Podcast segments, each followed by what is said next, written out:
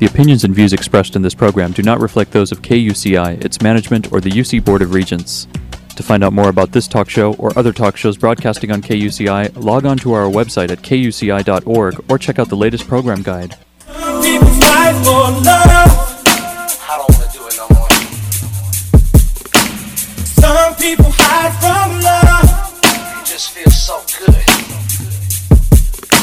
But when you gotta love and it's good like it should be, makes you never want to give it up, cause you know that some people die for love. And I believe it's true, cause I do the same for you. Good morning. You're listening to KUCI 88.9 FM in Irvine, California, streaming online at kuci.org and podcasting on iTunes. Welcome to Fighting for Love. This show will help you turn conflict into collaboration in all your relationships. I'm Lloyd, the show's engineer, and your host is Mari Frank, an attorney mediator since 1985. She's the author of several books, including Negotiations, Breakthroughs, and Fighting for Love. She's a mediator for the Orange County Superior Court Civil Mediation Panel, and she mediates business, employment, divorce, privacy, and other civil cases in her private practice in Laguna Niguel, California. Mari's a professor of negotiations and conflict management and has been a certified state bar trainer for over 25 years. She teaches leadership and conflict management courses at Brandman University and here at UCI, and she trains corporate leaders powerful communication and conflict transformation skills. To learn more about the show and our great guests, please visit conflicthealing.com. Mari, what's your show about this morning? Well, Lloyd, today our show is about some wonderful Toltec wisdom for the modern world. And I just finished reading The Five Levels of Attachment by Don Miguel Ruiz Jr.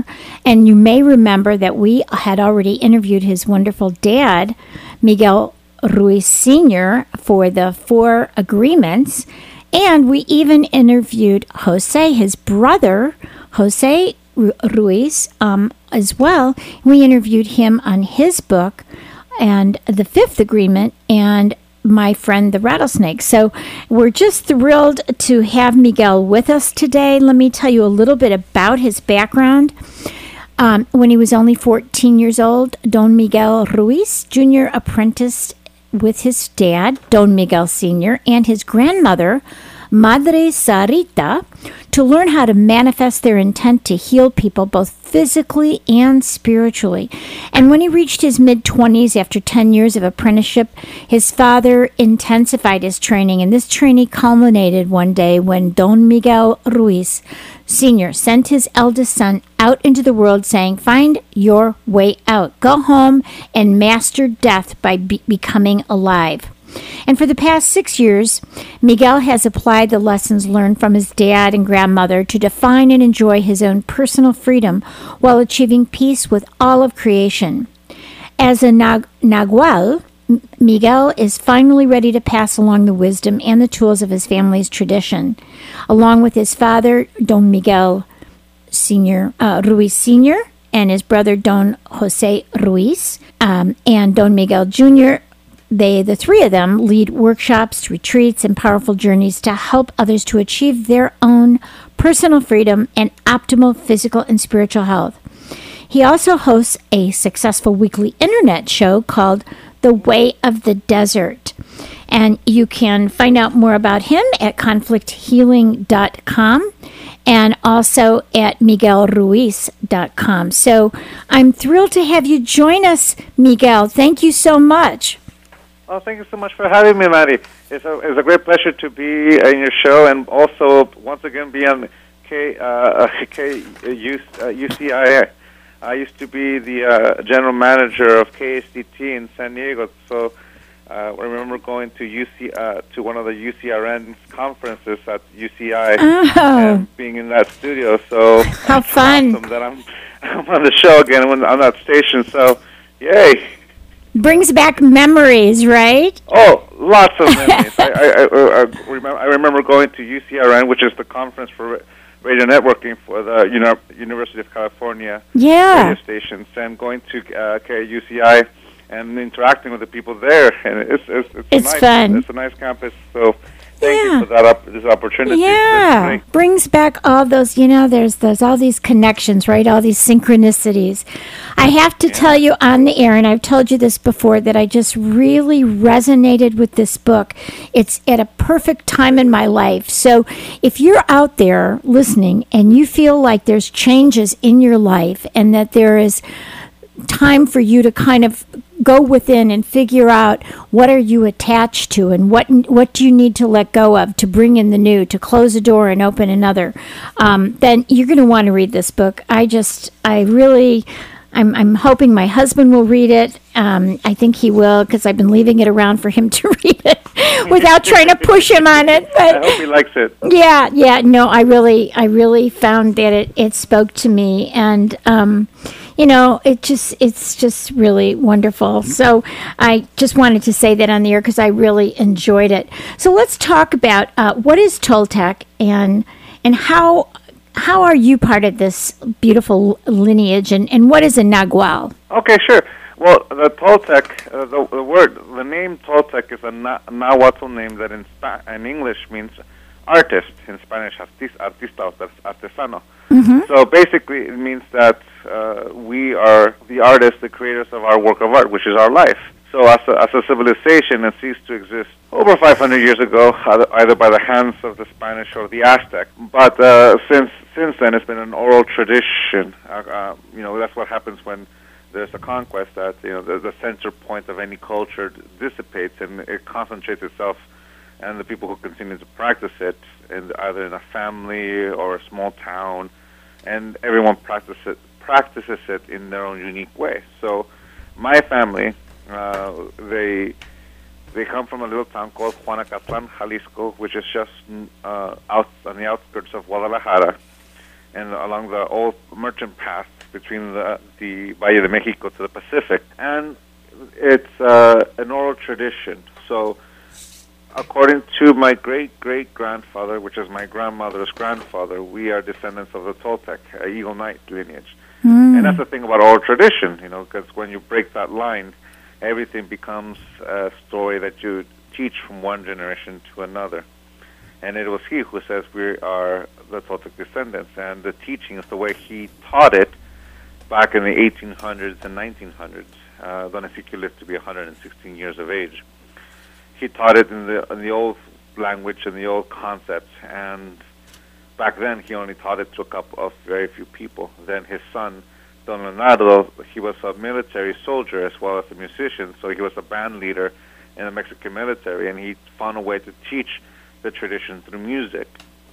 And his daughter, Madre Sarita, you know, she taught it through faith healing and consultations and weekly weekend sermon, and she really opened it up, you know, because at that point the taboo that was behind it, you know, when the Spanish came, they brought with them a beautiful tradition called Catholicism. Right.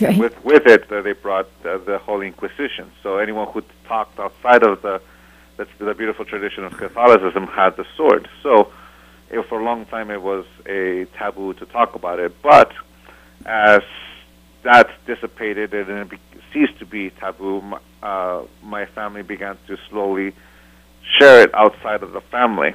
And my grandmother was the first one to really have this vision of sharing it. And then her son really just took it to the next level, because my grandmother opened a little temple in San Diego, California, and in Barrio Logan called Nueva Vida. And there she taught the whole community, and she taught this tradition to them. And then my father, being a medical doctor, found a way to bridge the language of our elders to a language that we can understand in our everyday. And that's where I come in. You know, we the lineage and how I am part of it, as well as my brother Don Jose.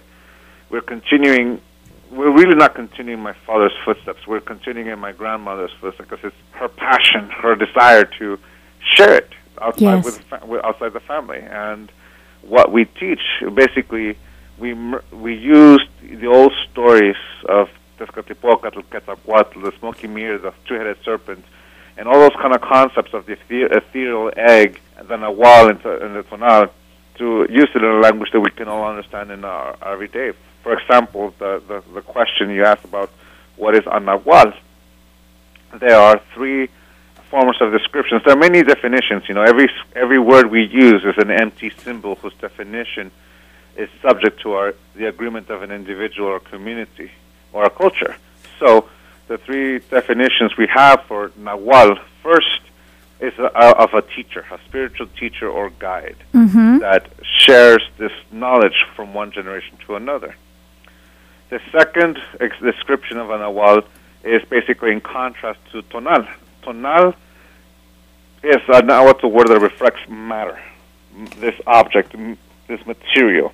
Mm-hmm. And the nahual is the energy that moves that material. So you could say physics 1, in order for an object to move, there needs to be a force that moves that object. Well, the nahual is the force that moves matter. It's the force that gives life to every element. So like the chi. It's like the chi, right? The third one, which is the old small-town fables of the shapeshifter, that a man or woman who's able to transform into different things. Normally they use the example of a coyote or a fox or an owl. And if you see it from the point of view of that second definition, it's just a story to describe someone who has detached him or herself so much from knowledge that they become aware that knowledge is just alive because we give it life with our agreements. Like the every symbol, every word that we're using right now has a meaning because we give it a meaning as a culture. But right. Every word we use is an empty symbol. So if we are able to see ourselves, and we see ourselves as a symbol, as an identity, then our attachment to knowledge is such that knowledge and I are one. In my levels of attachment, that would be level 3. But as we let go, as we begin to let go of our attachment, to see the separation between knowledge and I, that knowledge only exists because I give it life with my agreements, with my beliefs, with my perception, then I stop seeing myself as an identity or a symbol with a definition, and I begin to see myself as an experience, the experience of being me, the experience of being a living being. And from that point of view, I lose what they call a mask, and I'm just this living being who can be anything in life. And the reason why the image shape shifts is because every single person in my life sees me in a total different way. For example, my son and my daughter see me dramatically different as my wife, who sees me dramatically different as my mom. In the perception of these four individuals, I am the constant. Who I am is this individual who's alive, but all four of these people see me as they want to see me. And right. That is the shapeshift. That's the constant is me in my own life and my own experience in life.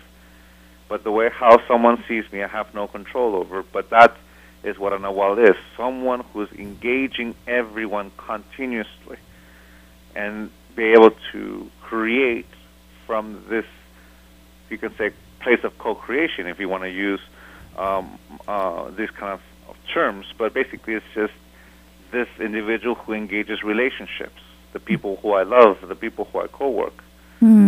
And it's beautiful. From that point of view, it all comes down to the relationships. Yes. It all comes from abstract thought and interesting words and stories to describe the constant relationship we have with ourselves, with the people in our life, with life, with all of creation. So from that point, the work that we do, the focal point of all this work is to enjoy life. And to enjoy life is to enjoy the relationships we have with people, starting with ourselves, because we can't give what we do not have. If I have conditional love for myself, then I've got nothing but conditional love to give to everyone. Mm-hmm. But if I see myself for who I am and I love myself unconditionally because of that, then I'm able to give unconditional love to everyone because I have that in my own life.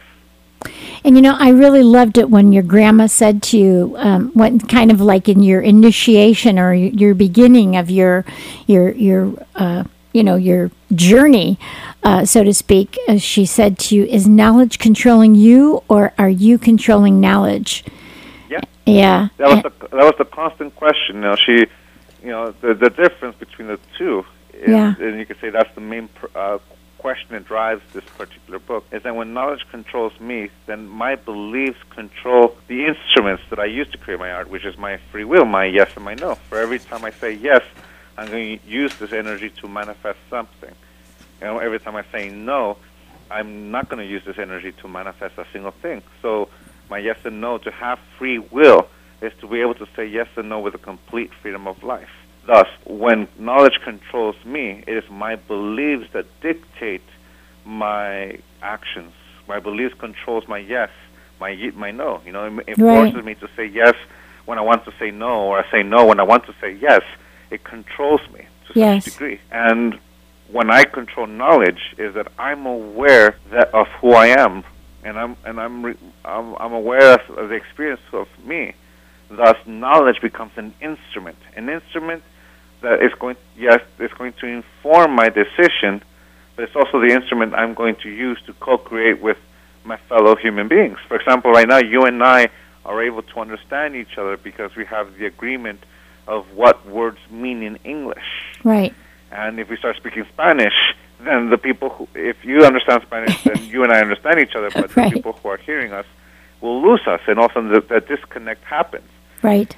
And that's the beauty of how knowledge becomes an instrument. It allows us to connect. It allows us to understand each other. It allows us to understand not only how this world functions, not only how this universe moves, and all the elements of physics, chemistry, and science, and law, but also it allows us, the main priority is to understand each other. As you practice law, you use knowledge to interpret the agreements that construct our society. Right. And it's a beautiful instrument. It's a wonderful instrument. But when we get attached to it, then we allow that knowledge to control our action, to control our beliefs. And the problem with knowledge is that it's always changing.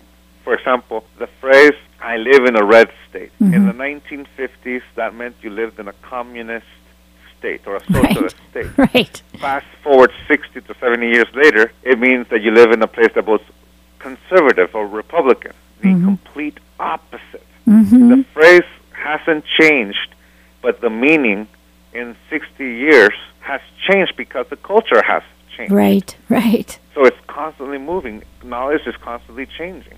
Kind of like life changes with every action, knowledge changes with every new agreement. Mm-hmm, mm-hmm. So from that point of view, if I'm attached to knowledge, if knowledge controls me, then the worst thing that can happen is knowledge changing, and I'm trying to stop it. Right. I'm going to try to stop it, and I'm going to battle anyone who tries to change it. Mm-hmm. And I'm going to say, no, it stays the same. But if I'm aware that knowledge is an instrument that I can use, then I'm aware that I'm responsible for what I say. I'm not responsible for what you hear. And the reason why that is because we all grew up in our different communities, in our own families, in our own part of the world that uses knowledge according to that community. For example, if there's parts of the country where I say, I live in a red state, and they still hear communist socialism from the 1950s, right. And I say, no, it means you're both Republican, it means you're both conservative. Right. They won't understand it. Like, it doesn't mean that. It means what this, that whole quagmire of a situation in the 1950s and 60s and 70s and 80s, but it no longer exists in 2015. Yeah.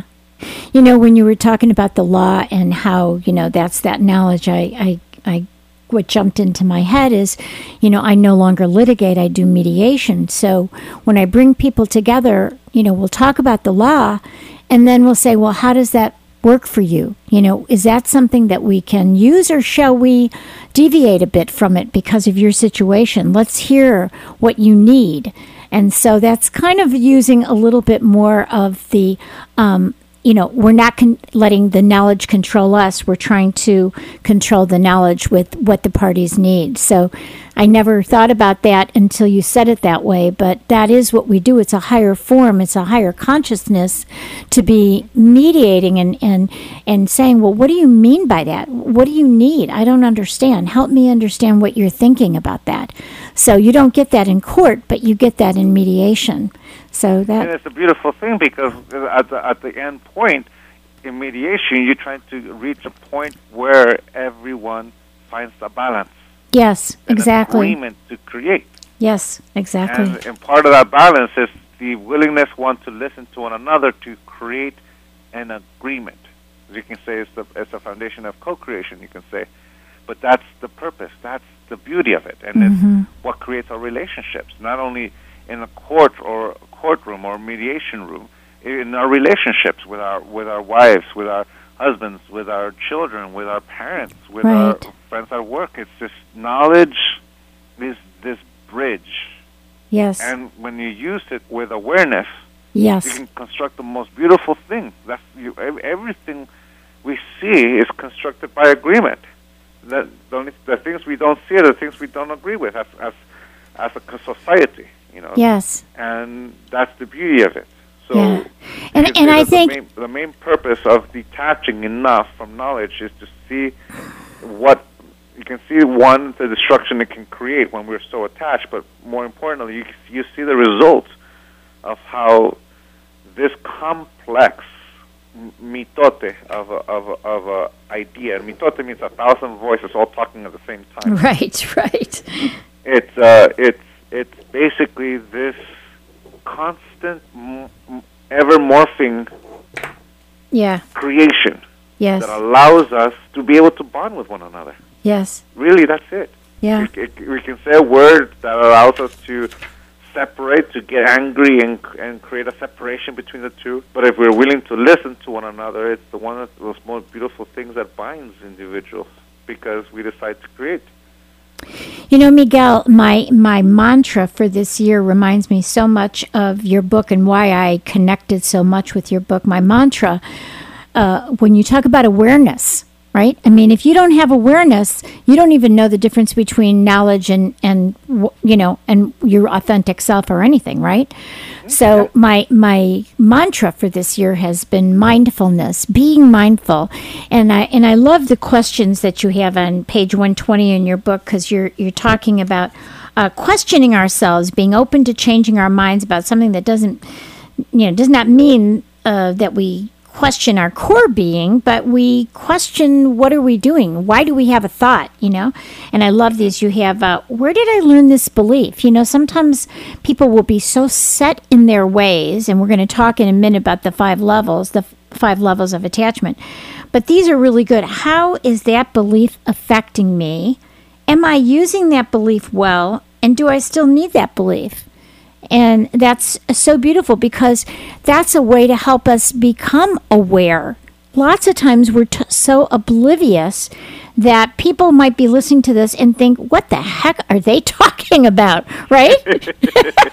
You know, I get it and you get it, but a lot of people don't get it. They don't understand. You know, they react to what's going on and they don't stop and think about what is the, you know, they don't look at the observer. They only are the observee, you know? They just don't know how to do that. But I want to get to the levels of attachment, if you could go over them, because I think they're important. And I wish I was at the first level, but I'm not. But why don't we talk about the first level, the authentic self, and go down the five levels? Sure. Well, first I have to describe what an attachment is. And basically an attachment is making something that's not a part of you a part of you by investing of yourself emotionally, intellectually, energetically, or somehow like that. You make yourself make sure that this thing becomes a part of you. That's how an attachment is. Right. And people who are really religious... So from that point of view, there's nothing wrong with an attachment. It becomes a problem when we're not able to detach. So... to describe each level, I like to use the image of a flower. Imagine a flower we're going to call awareness. Okay. At level one, this flower is completely open. It can go in any direction. So since we're using the question, do you use knowledge, or is knowledge using you? Or are you using knowledge, or is knowledge using you? At level one, the answer is, I am a living being regardless of what I think, regardless of what I know, regardless of my belief system. I am aware that I am alive. I'm this living being that has the full potential of living life to the fullest, and I can go in any direction in life. Right. In the same way we hold a new baby boy or baby girl in our arms, a newborn, you can see the infinite possibility of an individual because you see someone with a whole life ahead of them. They can be anything. Right. Well, the only difference between that baby that my parents held in their arm when I was born is that I know how to use this body and I know how to use this mind, but I'm still that infinite possibility. I'm at level one. I am this authentic self. And even the name is just a name to describe this potential, right. This living being. At level two, imagine a flower that engages a moment and it closes briefly. Mm-hmm. Then when the moment is over, it's able to open up again. So you have a pulsating flower engaging. And if you're in Southern California, in Irvine, it moves a bit more rapidly. If you live in Manhattan, in New York, it palpitates incredibly fast. Right. And if you live up in the hills, the way I was earlier in the month, I can say it moves ever so slowly because but we're still engaging a moment. We're engaging life. We're engaging a relationship. We're engaging language. We're engaging someone. But when the moment is over, we're able to detach. So flower open. Yep. So it's called level two. It's called preference. I can go in any direction in life, and this is the direction that is my preference. I'm going to say yes to this direction. And when the moment is over, I can let go. Yep. Which leads us to level three, identity. Imagine a flower that closes with an engagement, a moment that we engage something. But when the moment is over, the flower does not open because now we're attached. Right. And the way we attach ourselves, we invest ourselves in this moment, is by identifying ourselves with it. I can call myself a vegan. I can call myself a Toltec. I can call myself a soccer player, even when I'm not playing soccer, even when I'm not reading a Toltec book, or even when I'm not eating. Right. When the moment is over, I still hold on to that moment. That's who I am. That's how. Yeah. With a belief, an identity, a symbol to describe me. Then, at that point, I can be with other people who are not those things, but I still see that as an individual. So in form of relationship, these three first levels are basically, you can say, I respect individuals as free individuals with complete freedom of choice. So they're my equals. I see another living being, and I respect their yes and their no. They don't have to be a vegan to be my friend. They can be a carnivore. They don't have to, don't have to be a Toltec. They can listen to Chopra or Wayne Dyer, or they can listen like playing basketball. Well, you got to hurry up because Miguel. Miguel, we only have like another minute, so let's just do the last two levels real quickly, and then people are going to have to read the book. At level four, imagine that flower closes even more, and I start domesticating myself. At level four, the answer to my grandma's question is, knowledge gives me the rules by which I live my life, especially the rules by which I love myself. I begin to domesticate myself, and I begin to domesticate the people around me. And at level five, fanaticism, that flower closes even more. So at level 3, 4, and 5, that flower isn't able to open, especially at the higher levels, to such degree that I can't imagine my life without this symbol, and I have to live up to this symbol. So conditional love is born. So you can say that dramatic difference between level 1 and level 5 is that at level 1 is the expression of unconditional love. Yep. And at level 5 is the expression of conditional love. Yes. And level 5 continuously. Yep. And level 5 is my way, or lack of respect at level 5 comes. Yes. So you can say the work that we do is to open this flower. Yep. Well, we are just out of time. It is wonderful to talk to you, and I look forward to meeting you in person. You're just wonderful, and I really enjoyed the book. So just give I'll just give it. It's miguelruiz.com. It's R-U-I-Z, and it's Miguel, M-I-G-U-E-L. So thank you so much, Miguel. We will talk to you again soon, okay? Thank you so much, and have a wonderful day. Enjoy. You too. Bye-bye. You've been listening to KUCI 88.9 FM Minerva and KUCI.org on the net. Please visit our website at conflicthealing.com. Thanks. Some people die for love. And I believe it's true, cause I do the same for you. The opinions and views expressed in this program do not reflect those of KUCI, its management, or the UC Board of Regents.